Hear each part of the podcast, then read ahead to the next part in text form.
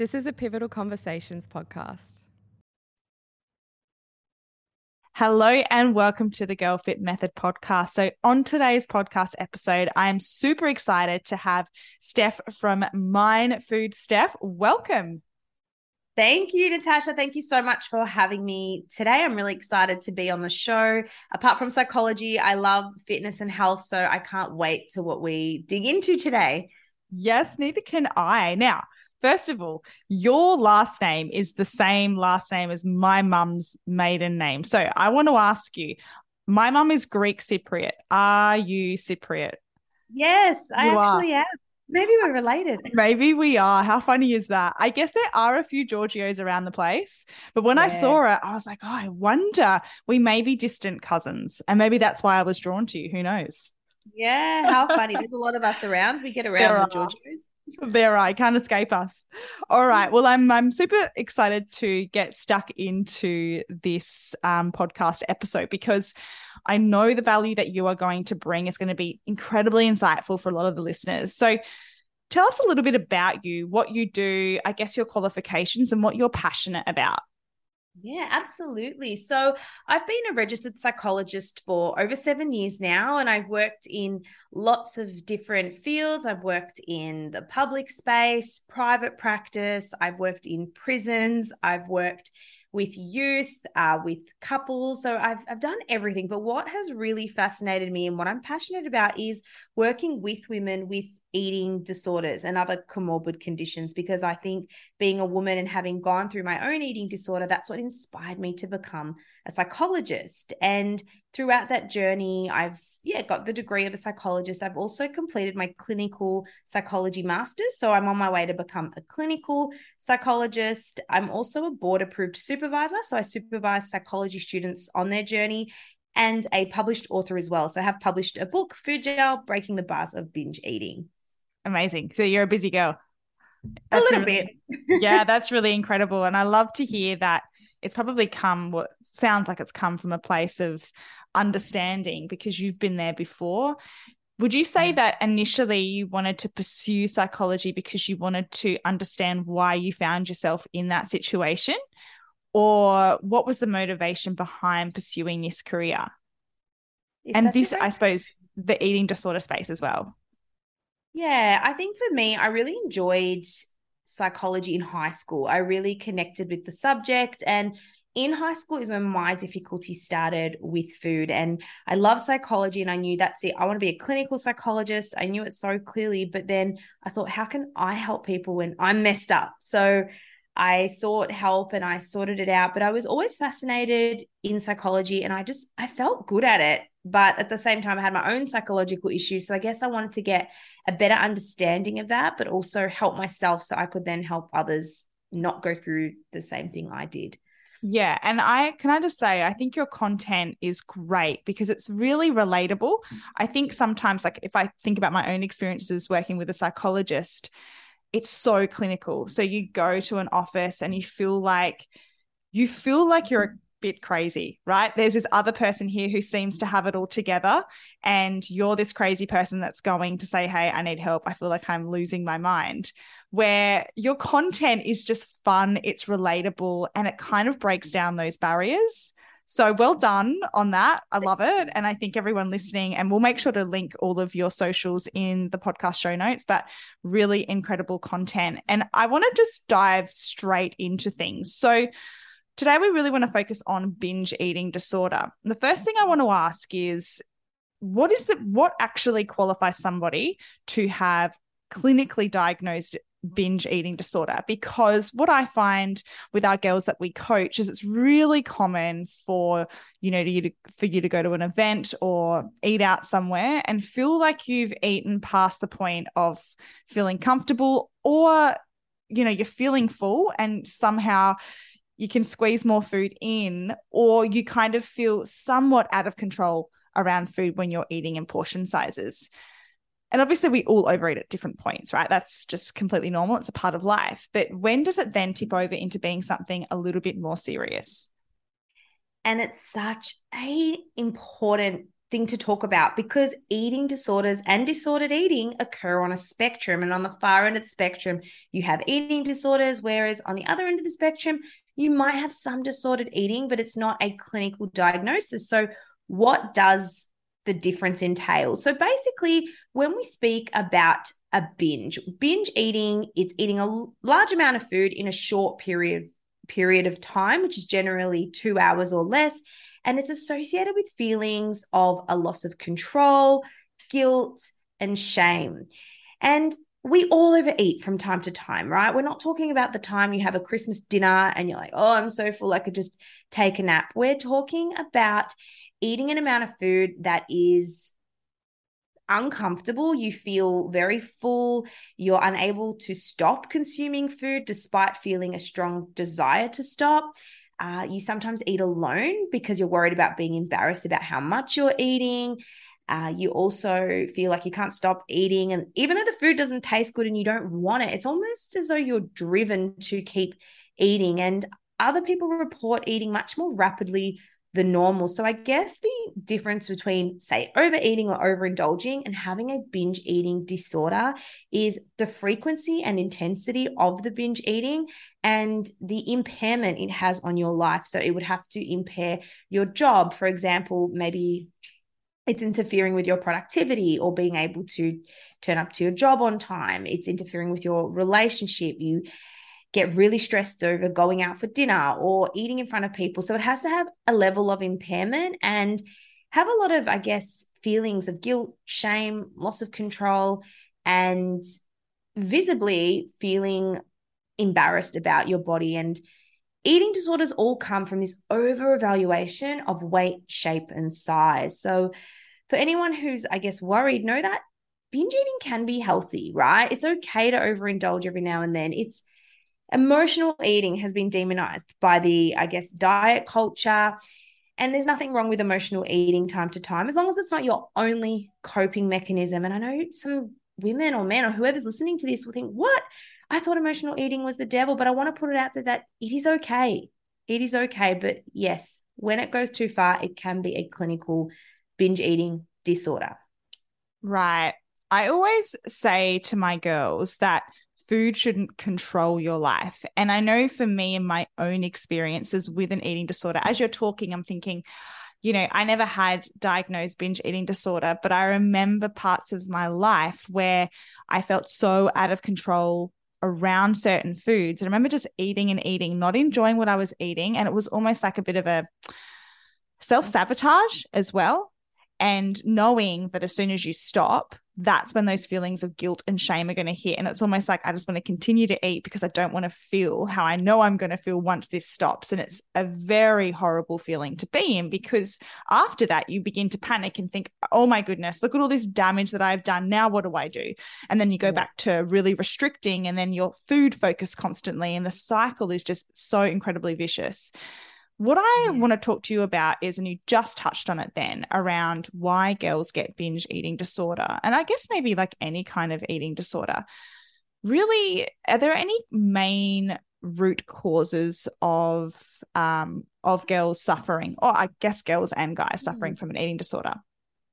Yeah, I mean, whilst the exact cause is unknown, there are risk factors to developing an eating disorder, such as binge eating disorder. And I will just mention as well Binge eating disorder is different from, say, bulimia or other types of eating disorders in that it doesn't have compensatory behavior. So, what I mean by that is people eat large amount of foods and then they're not engaging in self-induced vomiting or laxative use or excessive exercise. And it is one of the most I don't know if popular is the right word, but I guess the number of people in, in Australia with an eating disorder at any given time is 1 million, which is 4% of the population. Wow. But binge eating disorder is um, one of the highest, along with other specified feeding and eating disorders.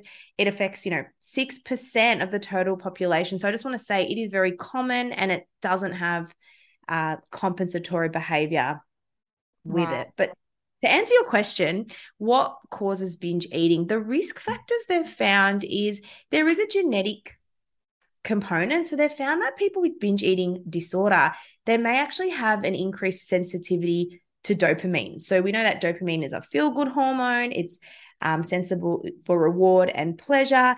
And they've actually found that dopamine levels in someone's brain with binge eating disorder is different and they're more kind of sensitive to it. So when they're eating the food, the dopamine rush is more than, say, someone without binge eating disorder, which reinforces the behavior as well. So that's one risk factor. Gender, women have been found to be more at risk.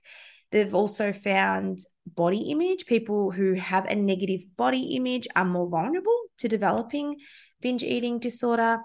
And binge eating is a risk factor. So, people who have a history of binge eating, so you might start to binge eat to manage something completely unrelated to food. It could be trauma, it could be ADHD, it could be regulating your emotions. And then that could lead to binge eating disorder in the future. And then I guess the most important or most significant one coming to the light recently is emotional trauma. They've found stressful life events such as abuse, death, separation from a family member, or a car accident, even childhood bullying. These types of events have been known as risk factors to increase someone's susceptibility to developing binge eating disorder. Wow. So, yeah, a wide range of things. And I'm thinking, like, anyone listening could probably tick off one of those things like something has happened in their life that fits that criteria and you know it may not manifest in binge eating but it may manifest in other harmful ways um, whether that be you know some people choose alcohol abuse or drug abuse i guess yes. The same goes that this is just another way to express whatever we have going on at a much deeper level so I guess then that means moving forward, if if you really feel or you've been diagnosed with binge eating disorder, is it really pivotal to make sure you kind of figure out that root cause and deal with that first? Or how do you go about it with your clients? That's such a great question because every case is different, but there is a special type of therapy that I use called CBTE, which is enhanced cognitive behavioral therapy. And depending on, I guess, what the client's goals are or what their desired outcome is, usually I will focus on looking at their eating. And I actually get them to track their eating for a period of time. It's not like a food diary or anything like that. It's more just monitoring when they're eating, what they're eating, just to pick up on patterns because I'm a big fan of what we measure, we can manage. And if we're seeing, okay, you're binging at night because you're starving all day, let's try to control the controllables. And the first thing I try to do is get people eating in a regular eating pattern because not eating for more than four hours puts you at risk of a binge. So if someone wants to manage binges or binge eating, the first thing to try to do is ask yourself, am I eating regularly? So we want to target, I guess, your basic needs, you know, food, water, sleep, all of that. And then if the person does want to delve into trauma, once they're stabilized and we have enough, I guess, strategies if they're feeling um, emotionally dysregulated we can work on the trauma but the first thing if they're coming to me for specific eating disorder treatment we look at the eating mm. yeah and it must it must be really difficult i think it would be very difficult. I mean, I've had an eating disorder in the past as well. And the hard thing about that is it becomes like, and uh, you know, you would know this more than anybody, it becomes a comfort to you. And the thought of letting go of that, even though the behavior is so self destructive, there's some kind of a, comfort in it because you're somewhat in control and having to let go you know even just hearing you talk about eating more regularly throughout the day. And I see this with our girls as well. And even with myself, if I leave a really big gap of time of not eating, I'm going to overeat when I get food because I'm starving, right? And I'm sure that if someone is suffering from binge eating disorder, that could be quite triggering that feeling as well. But yeah. it can be really difficult to implement those kinds of things, right? Like because it can be quite fearful um, mm. of potentially, you know, whatever whatever the person is um, is worried about. And what I find with girls when they feel um, the need to save all their calories for the evening is that they're they're worried that what's going to happen is is they're going to eat all this food earlier in the day and then they're still going to binge in the evening and they're going to be over their calories even more. Um, yes. And I'm sure that you know that it just doesn't work that way. When you start yeah. to actually fuel your body properly, you're not so food focused. You're not constantly thinking about food and you just feel satiated and you don't really feel the need to then want to go and overeat. Yeah, for sure. And I think what happens is then you're putting yourself at biological and psychological risk by not eating because what happens is women or anyone who's restricted themselves in the past or at some point in their lives their body has to trust them again and your body doesn't know when you're going to starve it again so anytime the body the mind senses restriction it's going to see a food that's going to satiate it quickly such as you know sugar carbs whatever and this is why people almost feel out of control when they do finally eat and they give in and the body just takes over because your body isn't meant to, you know, be in a deficit forever. Your body is meant to hold on to weight and protect you. So if you've had a history of restriction, when you sense those same feelings, it can put you at risk for binge eating. And then what happens is when you eat something which perhaps in the past you restricted, or if someone's going through active disordered eating now, there's this term called dietary rules. And what that means is, is people have rules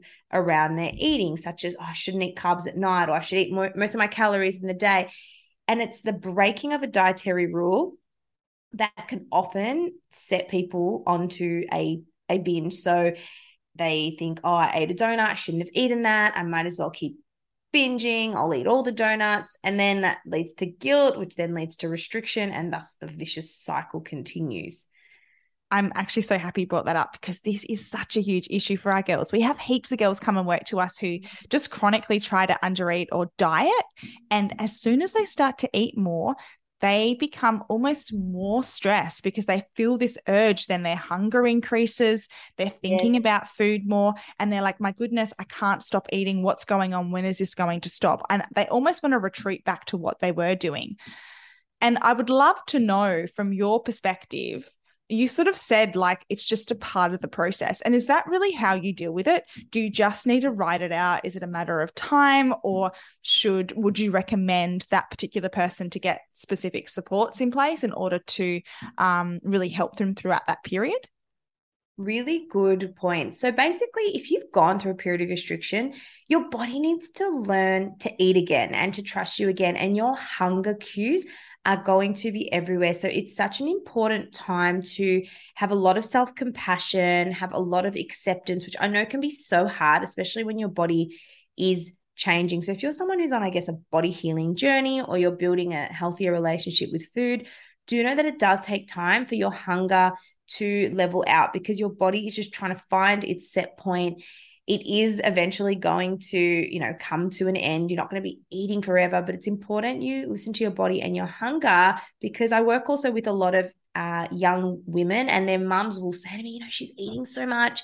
And they try to control that and say, should you be eating that? You just ate because they're so scared that their child's going to binge. But I have to re educate them and say, look, she is restricted for years and her body is finding its hunger again. So it is absolutely normal to feel hungry. And take time to rebuild that relationship with your body and weight gain may come with that and mm-hmm. weight change may come with that and i think that's a really challenging thing for people to accept and work with they may get their eating right but i think the the weight changes is potentially an area that can be problematic for people to work with yeah, and I think that would be why most people avoid getting better because that's really their their their really big fear around all of this. But I guess if you can think about what you're currently doing at the moment and how miserable you are, you know, I always draw back on my own experience because, mm. you know, mm. that's the way that I can relate. But what was really cool is when I started to nourish my body properly, I did put on some body fat,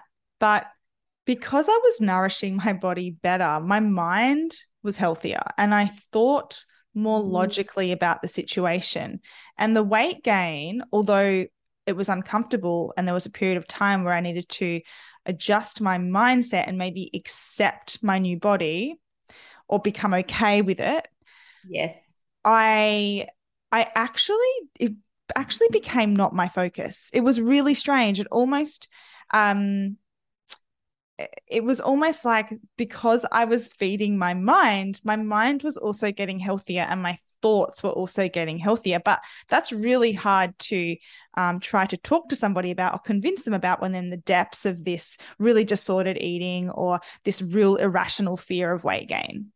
Yes. And you are absolutely right because when you starve your body, you starve your mind. And say you're eating no carbs or low carbs, that affects your cognitive capacity. That affects your concentration, your attention, your irritability, your anxiety, depression, everything. And when you're feeling all those things, you can't think clearly. You don't have the mental capacity to say, it's okay, I can eat this today, right? Whereas when you actually start nourishing your body, you're nourishing your brain and you're able to identify the eating disorder voice and then the healthy part of you that wants to overcome that can actually, you know, rationalize with the illogical thoughts because yes, you're feeding your brain, you're nourishing your body and you can think more clearly.